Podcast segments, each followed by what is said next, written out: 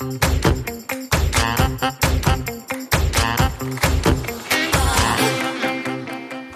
Hallo und willkommen an alle Zuhörerinnen und Zuhörer zu einer neuen Folge des finanziellen Podcasts Schwungmasse. Mein Name ist Maxi, ich unterstütze die Initiative Finanzhelden auf Social Media und eben hier im Bereich Podcast. Und heute machen wir mal wieder eine ja, reine Wissensfolge, in der wir alles rund um das Thema Sparpläne besprechen. Und dazu haben wir eine waschechte Expertin heute zu Gast, nämlich Finanzheldin Svetlana. Sie arbeitet im Kundenmanagement als Führungskraft bei Comdirect und hat äh, dort natürlich viele Erfahrungen mit Kundenanliegen rund um das Thema Wertpapiere. Und ich würde sagen, wir starten direkt und ich freue mich total, dass du hier bist heute. Äh, hallo Svetlana. Hallo liebe Maxi. Ich freue mich auch sehr, wieder mal dabei zu sein. Sehr schön. Ich würde sagen, ich falle mal direkt mit der Tür ins Haus. Wir sprechen ja heute über Wertpapiersparpläne.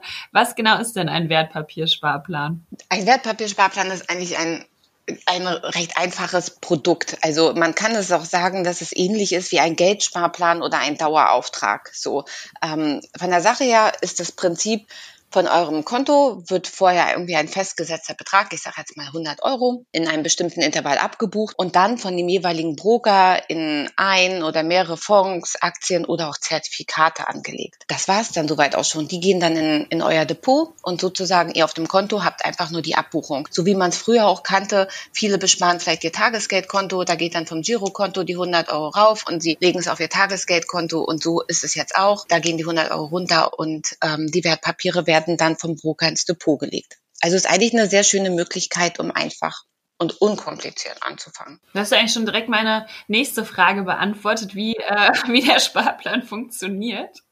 Und ähm, du hast gerade schon gesagt, es ist eine sehr schöne Möglichkeit, ähm, Geld anzulegen. Was sind denn so konkrete Vorteile von einem Sparplan? Also der Sparplan erstmal hat einen Vorteil, dass man einfach schon in regelmäßigen Abständen etwas bespart und zum Beispiel in ETFs oder andere Fonds, wie auch immer, investiert und das dann ganz automatisch für euch abläuft. Also man muss nicht immer selbstständig tätig werden. Man richtet den einmal ein, wie so ein Dauerauftrag und gibt dem dann sozusagen ein paar Kriterien mit also einmal die Höhe, den Ausführungszeitraum, also das Intervall sozusagen, ist ja ein Intervallsparplan, ob ich das jetzt monatlich oder zweimonatlich haben möchte. Und ja, man sucht einfach noch die Wertpapiere dazu aus. Das sind so eigentlich die hauptsächlichen Grundkriterien. Man kann ihm auch noch eine Laufzeit mitgeben, muss man aber nicht. Man kann jederzeit den auch löschen. Und deswegen ist es eigentlich ein schönes Produkt, um um anzufangen, um regelmäßig wirklich in Wertpapiere zu sparen.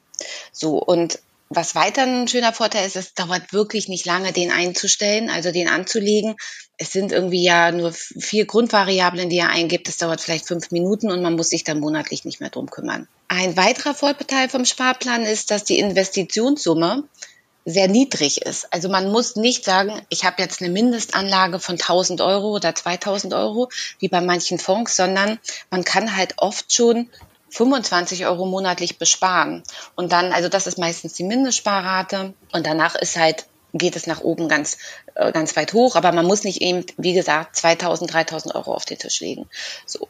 Und das ist, finde ich, ein sehr, sehr großer Vorteil, um auch ja an Wertpapiere sich zu gewöhnen. Ich glaube, so ein Gewöhnungseffekt ist wirklich ganz wichtig, dass man einfach lernt, dass man ein Konto hat und ein Depot und in einem Depot befinden sich Wertpapiere. Das ist ja oft für viele so, ein bisschen, ja, das ist so fiktiv, das kann man sich irgendwie manchmal nicht so vorstellen. Und dafür ist es wirklich ein schönes Einsteigerprodukt, beziehungsweise halt auch ein laufendes Produkt, da kommen wir vielleicht später nachher nochmal dazu, um auch wirklich für, für die Altersvorsorge oder wie auch immer was für sich anzulegen. Und es ist eben ein weiterer Vorteil ist, man spart halt viel Zeit. Man sucht sich einmalig einen ETF zum Beispiel aus, der vielleicht breit das Risiko streut, in dem Fall. Und den bespart man langfristig mhm. und ist dadurch ganz gut investiert. Man muss dort nicht immer sich noch mit Einzelwerten beschäftigen. Das ist ganz schön. Und hat man ein bisschen mehr Geld zur Verfügung, ist das ähm, Attraktive beim Sparplan auch, ich kann in einem Sparplan auch mehrere Wertpapiere besparen. Also angenommen, ich sage, ich habe ja 200 Euro und die möchte ich jetzt monatlich sparen, könnte ich auch sagen, die packe ich in vier Fonds, a 50 Euro und gebe damit natürlich auch in meinem Depot nochmal eine ganz andere äh, Risikostreuung mit rein und vielleicht auch für mich noch eine persönliche Neigung, wenn ich sage, ich möchte noch in bestimmte Branchen investieren, möchte aber auch weltweit investiert sein. Also das ist ganz schön. Und also nehmen wir zum Beispiel, ich sage immer, wenn man sich für den MSCI World entschieden hat. Dann sagt man, man ist weltweit ähm, sozusagen für sich erstmal angelegt und ich habe aber 100 Euro. Dann kann ich genauso gut überlegen, 50 Euro in meinem Sparplan in den MSCI World zu packen und 50 Euro vielleicht auch noch irgendwie in den MSCI Emerging Market, also in die Schwellenländer mit reinzupacken. Dann habe ich wirklich global eine ganz breite Abdeckung.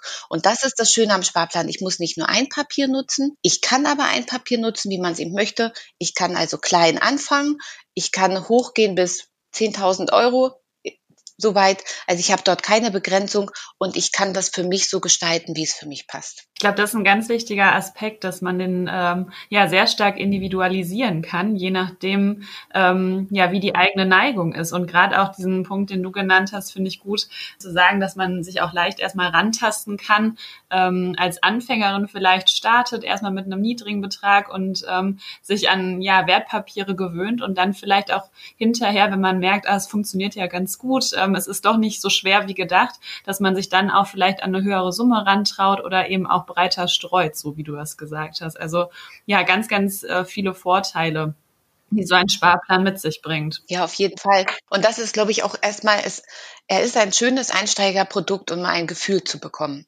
Wie bei vielen anderen Sachen, auch mit denen man neu startet, muss man für sich so ein Gefühl entwickeln.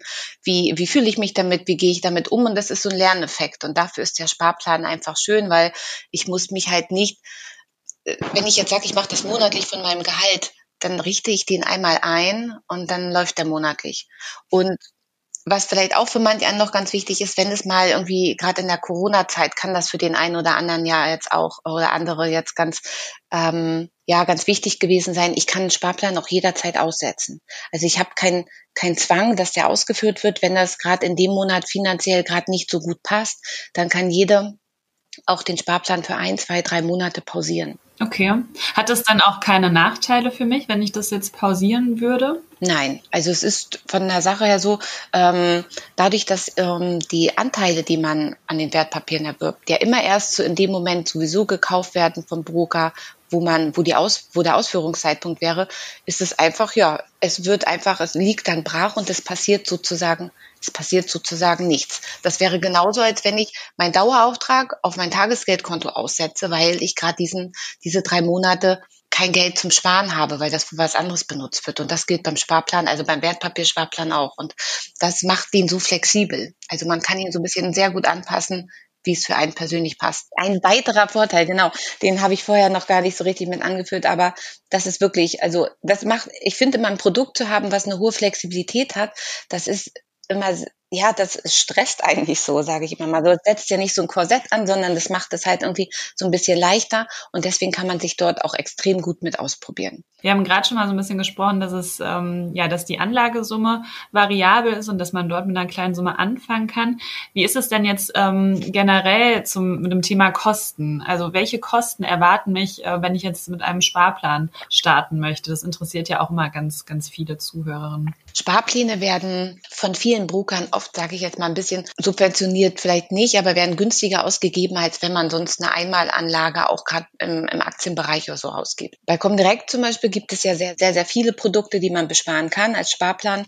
Und wenn ihr dort zum Beispiel einen ETF-Sparplan macht oder auch einen Aktiensparplan, das gleiche gilt ja auch für Aktien, nicht nur für Fonds. Ich kann mir ja auch irgendwie für meine ähm, 100 oder 200 Euro vier Aktien aussuchen, die ich monatlich besparen kann. Ähm, zahlt man 1,5 Prozent des Ordervolumens sozusagen an Provision. Das ist jetzt wirklich nicht sehr viel und das war es dann soweit auch für die Ausführung. Das Einzige, wo es noch einen kleinen Unterschied gibt, ist, wenn ich die sozusagen die ältere Schwester vom ETF, so einen aktiv gemanagten Fonds, ähm, ja, besparen möchte, da muss man ein bisschen schauen, da kann halt noch ein Ausgabeausschlag drauf kommen. Ähm, und da muss man soweit gucken, ist der jetzt gerade reduziert, aber ganz, ganz viele sind auch oft ähm, zu null heißt zu null, dass man keinen Ausgabeaufschlag zahlt, weil das ist schon etwas, wo auch direkt, wie auch viele andere Broker daran arbeiten möchten, dass dieses Produkt attraktiv wird, um das abzuschließen. Weil es macht ja keinen Sinn, ich schließe es ab und zahle dann einen hohen ähm, Prozentsatz an Provision. Dann lohnt sich das für kleine Beträge einfach nicht mehr So, und dieser, dieser Kleinspargedanke dahinter, der wird halt schon oft so ein bisschen subventioniert und deswegen sind sie sehr günstig. Also kann man sagen, auch wenn ich jetzt nur eine kleine Summe anlege, sagen wir mal diese 25 Euro pro Monat, ist es trotzdem noch, dass die Kosten eigentlich, ähm, ja, ich sag mal, dass die Kosten nicht zu hoch sind dafür für meine Anlagesumme. Nein, wir gehen ja immer davon aus, also man rechnet ja gut, wenn wir jetzt so ein, wenn wir jetzt einen Fonds nehmen, dass du gut mit sieben bis acht Prozent Rendite im Jahr rechnen kannst. So. Und das ist deine jährliche Rendite. Wenn ich dann eine, bei einer, also beim Sparplan 1,5 Prozent pro Ausführung zahle, das muss ich natürlich irgendwie abrechnen. Nichtsdestotrotz bleibt einfach noch ein Großteil über. Und also das ist von da ein bisschen was, ja, ein bisschen was muss man bezahlen, dass man die jetzt meistens für null bekommt, dann wird es oft durch Depotgebühren zum Beispiel aufgefangen. Es gibt auch welche, die es anbieten und dann zahlst du nichts. Dafür zahlst du aber halt Depotentgelte sozusagen. Ne? Bei uns dagegen ist es so, wenn du eine Sparplanausführung hast, eine im Quartal zahlst du keine Depotentgelte mehr. Also das ist so, ja, das eine befreit vom anderen, die Nutzung sozusagen. Ja, und aber das ist, ja, das gestaltet jeder ein bisschen individuell für sich. Nichtsdestotrotz sind bei, bei den meisten Online-Brokern, da sind Sparpläne wirklich günstig. Okay, also heißt es auch hier, muss man gut vergleichen, wenn man jetzt vielleicht gerade erst ähm, ja auf der Suche ist und einsteigen möchte, dass man hier vielleicht sich auch vorab auf jeden Fall informiert, ähm, welche Kosten kommen da auf einen zu, ähm, dass es da doch ja ein paar Unterschiede gibt von Broker zu Broker. Auf jeden Fall. Beziehungsweise, dass man sich danach auch nochmal anguckt, nach jeder Sparplanausführung bekomme ich so eine, so eine Ausführungsbescheinigung sozusagen. Und die sollte man sich auch nochmal angucken, um es zu verstehen. Und da steht auch ganz eindeutig drauf, dann hat man vielleicht irgendwie eine Ausführung für 50 Euro und ähm, zahlt dann dort seine, seine 1,50 dafür, wie auch immer, ähm, oder 2,50 Euro. Das sieht man sehr schön auf der Abrechnung. Und das macht auch einmal Sinn, sich das einmal nach Einrichtung, nach der ersten Ausführung anzuschauen und ja, das für sich vom Preis her zu vergleichen. So. Ja, um da auch ein gewisses Verständnis dann ähm, ja zu haben. Genau. genau. Genau. Damit man auch irgendwie weiß, was, was ist es denn oder was ist das jetzt für eine Gebühr? Ähm, und wenn man sich damit einmalig beim, ja, bei der Eröffnung beschäftigt hat, dann ist es eigentlich auch, dann war es das auch. Die, die, die bleiben ja gleich, die sind dort ja sehr statisch und verändern sich ja nicht mit jeder Ausführung. Jetzt habe ich noch eine Frage. Ich kenne das nämlich selbst von meinem eigenen Depot. Ähm, wenn ich jetzt zum Beispiel 100 Euro investiere, sehe ich manchmal in meinem Depot dann ganz krumme Beträge. Also zum Beispiel steht dann nicht 100 Euro dort, sondern irgendwie 98 1,78 Euro oder so. Ähm, woran liegt das? Das sind Beträge, die kommen zum Teil durch Rundung zustande. Es wird auch hier, natürlich steht ein Algorithmus dahinter, der mit der Sparrate so ein bisschen rechnet, wie viele Anteile brauchen wir denn jetzt irgendwie so. Aber es gibt einmal die ähm, die Provision, wie ich sagte, die Gebühren, die mit abgerechnet werden und ähm, dann notieren einfach viele viele Fonds bis zu fünf Nachkommastellen sozusagen. Also dann hast du zum Beispiel einen Kostenanteil von einem Fonds ähm, an dem Ausführungstag 35,23587 so. Und wenn du das dann noch mit einer anteiligen, ja, das sind ja nicht immer ganze Anteile, die du dann da kaufst, sondern du kaufst ja auch nur anteilig eben ähm, sozusagen, dann kommen diese, ja, es sind so Rundungsdifferenzen, ich jetzt mal, dann kommen die zustande. Und eben auch kommt drauf an, wenn man einen Fonds hat, wo ein Ausgabeaufschlag berechnet wird, muss man auch immer aufpassen, dann bietet zum Beispiel kommen direkt 75 Prozent Reduzierung vom Ausgabeaufschlag an. So, aber die Berechnungsmethoden sind sehr unterschiedlich und die werden immer nicht auf die, dann wäre es relativ einfach, auf die 100 Prozent gerechnet, weil dann könnte ich halt sagen, okay, ähm, 75 Prozent, sondern die werden immer auf dem, das ist so ein Einkaufswert sozusagen, da ist der Ausgabeaufschlag mit drin so, das sind immer die 105 oder 106 Prozent sozusagen. Und darauf wird's gerechnet. Und dann mit den ganzen Nachkommastellen kommen immer so krumme Beträge raus. Also das kriegt man nicht so ganz auf den Cent genau gerechnet. Aber das liegt wirklich daran. Ja, alles glatte Beträge würde alles sagen, keine Ahnung, du hast ein Anteil und 100 Euro oder wie auch immer und Provision wäre ein Euro oder irgendwie so, dann hättest du auch dort glatte Beträge, aber durch die gesamten Nachkommastellen, durch unterschiedliche Berechnungsmethoden, je, ja, je nach Papier, was ich mir ausgesucht habe, wie es angerechnet wird, ja, liegt das, liegt das daran. Also, das ist ein bisschen, also man kann das im Detail in dem, in der Einzelabrechnung schon ausrechnen, jetzt das hier gut zu visualisieren, dafür haben sie so, also man soll sich einfach merken, das sind Rundungsdifferenzen aufgrund der ganzen Nachkommastellen in beiden Bereichen und der Provision und des Ausgabeaufschlags ist das so eine Mischberechnung und sie ist aber schick. sie passt. Also ein weiterer Fachbegriff, äh, den man ja auch oft in diesem Zusammenhang hört, ist der Cost-Average-Effekt.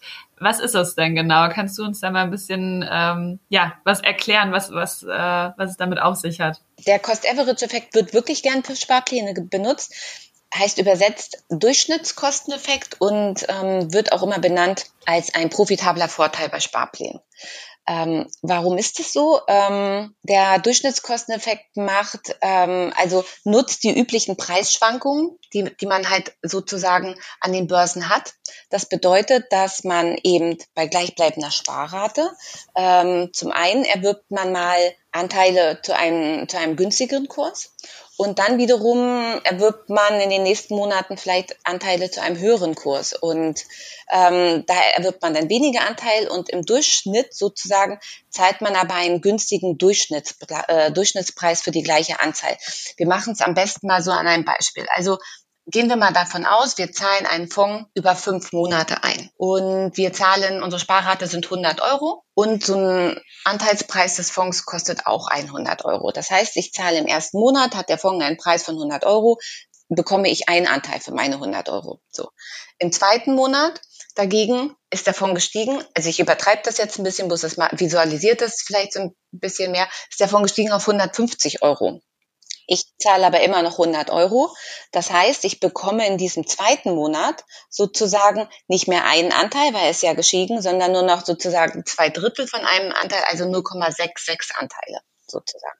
So, im Folgemonat, also man kann sich so ein bisschen so, so, so eine Zykluskurve eben vorstellen, im Folgemonat fällt er dann wieder auf 100 Euro und da erhalte ich dann wieder genau einen Anteil, weil so. Und im vierten Monat dagegen fällt er jetzt sozusagen auf 50 Euro und dann bekomme ich für meine zwei, äh, für meine 100 Euro sogar zwei Anteile. Und dann geht er wieder hoch und im fünften Monat ist er wieder bei 100 Euro und ich bekomme einen Anteil. Das heißt also in Summe habe ich über fünf Monate für mich selbst 500 Euro eingezahlt, so, ähm, und habe dort dafür aber 5,66 Anteile erworben. So. Und wenn ich diese 5,66 jetzt mit 100 Euro Kurswert vom fünften Monat ähm, äh, multipliziere, habe ich ja 566 Euro. Und diese Differenz zwischen den 500 und den 566 Euro, also die 66 Euro, das ist dieser, dieser Vorteil, dieser preisliche Vorteil des Cost-Average-Effektes. Okay, verstehe. Ja, also durchaus was Positives für uns. Auf jeden Fall, auf jeden Fall. Deswegen sagt man halt auch, ähm, wenn man langfristig investiert ist, wird es sich ausgleichen. Natürlich, na, ne, wenn wir halt irgendwie so, so einen bullischen Markt haben, also einen steigenden Markt haben, dann kaufe ich erstmal teuer und wenn es dann wieder runtergeht, dann kaufe ich natürlich wieder günstiger, aber dafür kaufe ich dann immer mehr Anteile sozusagen und das gleicht sich aus und ähm, im Durchschnitt und deswegen Durchschnittskosteneffekt ähm, fahre ich damit viel, viel besser, weil ich von jeder Zeit irgendwie, auch gerade von der günstigeren Zeit, stark profitiere. Ansonsten bei einer Einmalanlage weiß ich ja immer nicht genau, ist jetzt der günstigste Zeitraum. So. Jetzt würde ich noch mal gerne so ein bisschen von deinem äh, Expertenwissen profitieren. Jetzt kommen wir so ein bisschen zu, zu den Details. Und zwar würde mich jetzt noch mal interessieren, ähm, sagen wir mal, ich habe jetzt eine etwas größere Summe zur Verfügung. Ähm, ist es dann empfehlenswert, auch einen großen Betrag über mehrere Monate durch einen Sparplan anzulegen? Oder würdest du sagen, nee, ähm, lieber einmal äh, anlegen?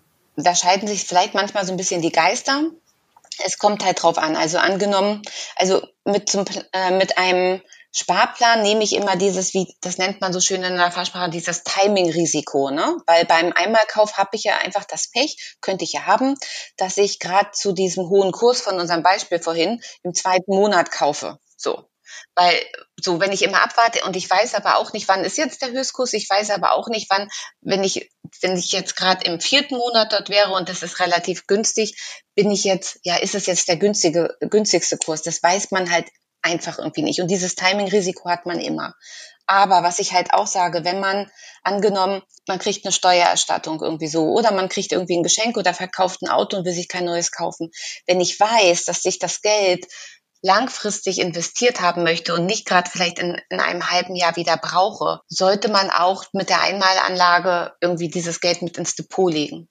Weil es wird langfristig gesehen auf, auf einen langfristigen Charakter, also um die zehn Jahre, zehn bis 15 Jahre, wird sich auch das sehr gut rentieren ähm, je nach Werten, also aber gerade wenn ich das vielleicht in Fonds oder ETFs packe, so, und dann macht es schon Sinn, dadurch sein Depot so ein bisschen mit aufzustocken.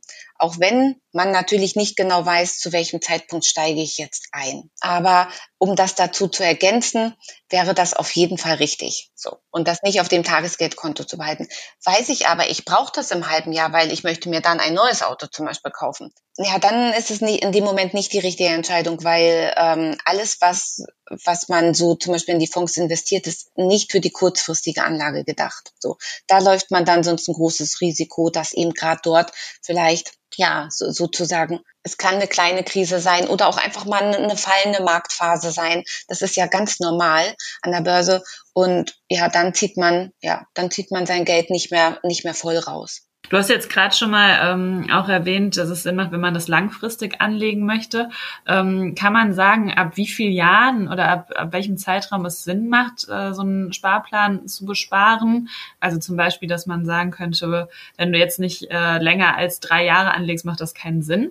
Oder gibt es da irgendwie eine Zeitspanne, die, ähm, ja, die man so benennen kann? Also einen festen Richtwert gibt es nicht.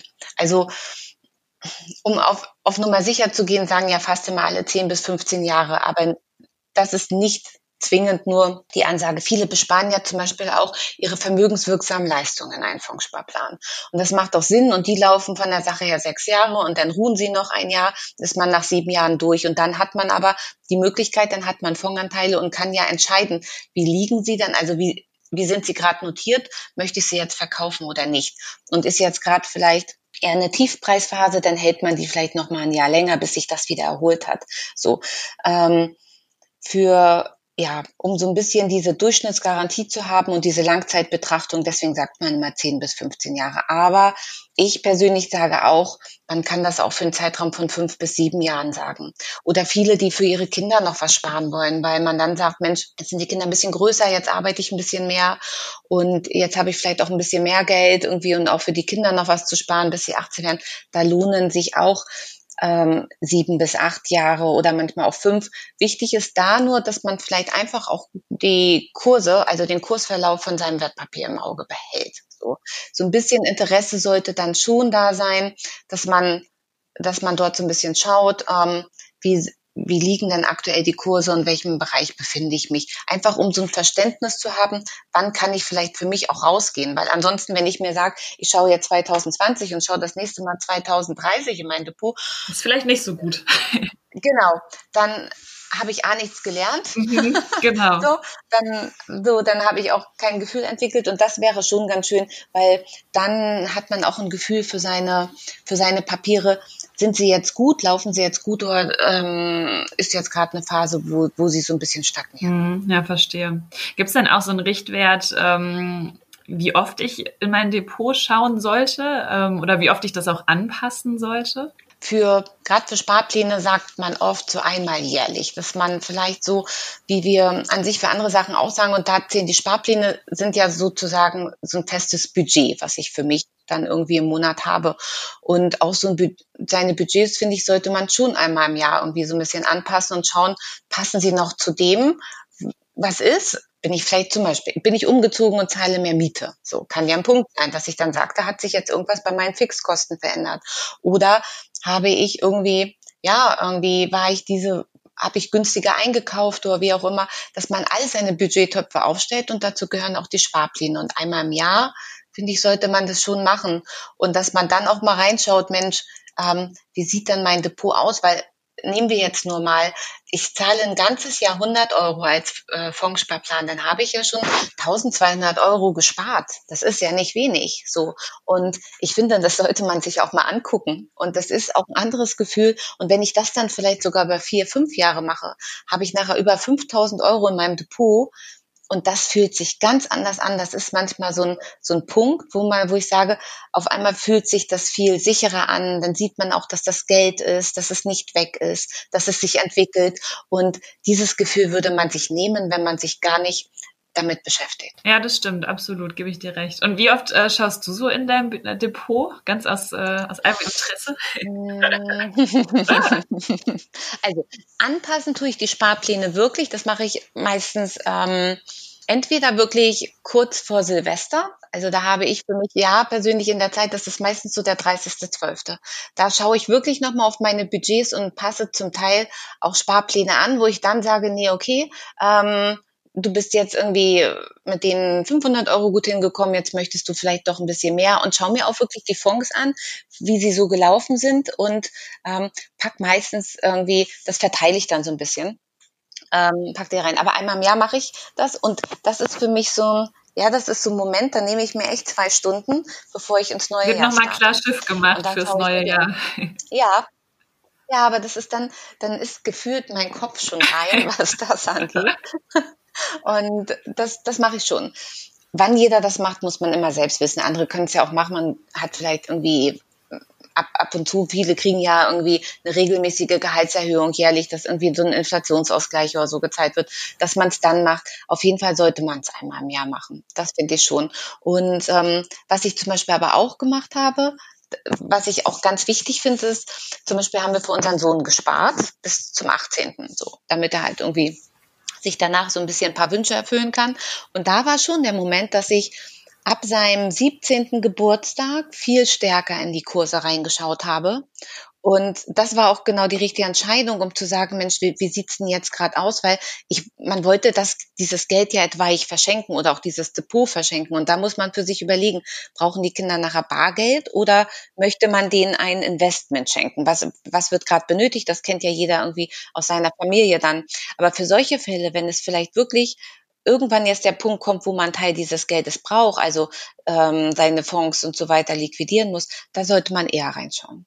Weil dann, da müsste man ein bisschen mehr die Marktlage beobachten, nur damit ein sowas wie Corona zum Beispiel, was jetzt passiert ist, irgendwie nicht zu sehr überrascht. Das kann immer wieder passieren, aber es kommt ja mit Ankündigung. Das hört sich jetzt ein bisschen blöd an, aber jede, auch, auch jede Krise sozusagen hat einen Beginn. So.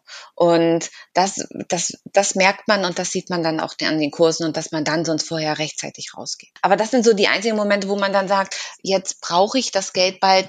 Da sollte man vorher einmal reinschauen. Genau, Stichwort äh, verkaufen. Wie ist es denn, wenn ich denn jetzt meine Anteile loswerden möchte? Wie, wie geht man da vor?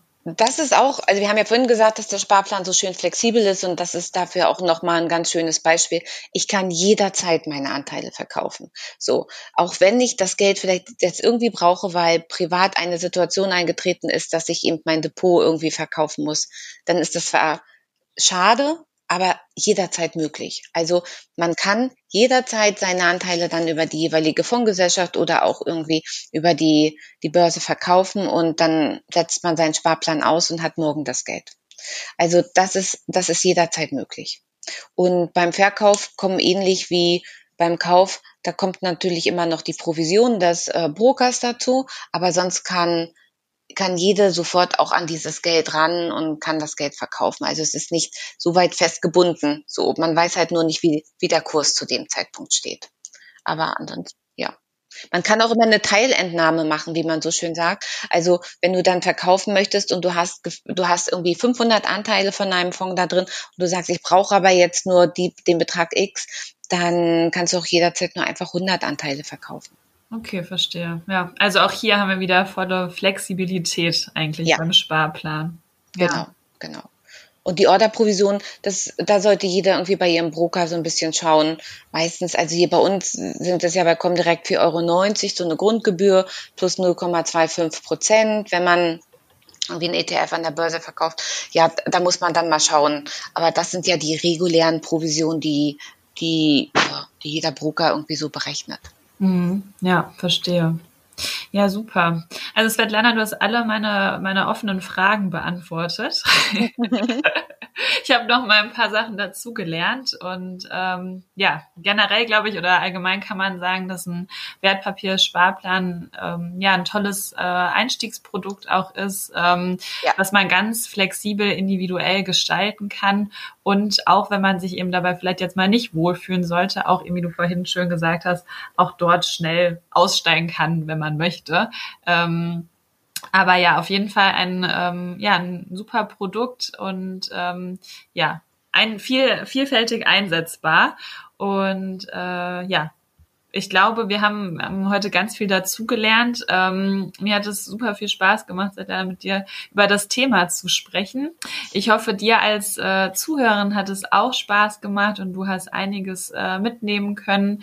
Wenn du Fragen dazu hast, Anregungen, äh, kannst du uns gerne auch ähm, eine Mail schreiben oder einen Kommentar da lassen. Wir freuen uns natürlich ähm, über deine Meinung. Also lieben Dank auch nochmal, Svetlana, an dich. Äh, schön, dass du heute zu Gast warst. Sehr, sehr gerne. Und ich hoffe, dass ich so manch einem so ein bisschen Sorge davon nehmen konnte. Also einfach ausprobieren. Da, da kann eigentlich gar nicht so viel passieren. Man kann das auch jede, jederzeit stoppen. Ich finde, es ist immer ganz wichtig, das zu wissen. Absolut. Sehr schön, liebe Maxi. Ich danke dir sehr. Und äh, ja, ich wünsche allen eine gute, gute, positive Kursentwicklung. das ist doch ein gutes Abschlusswort.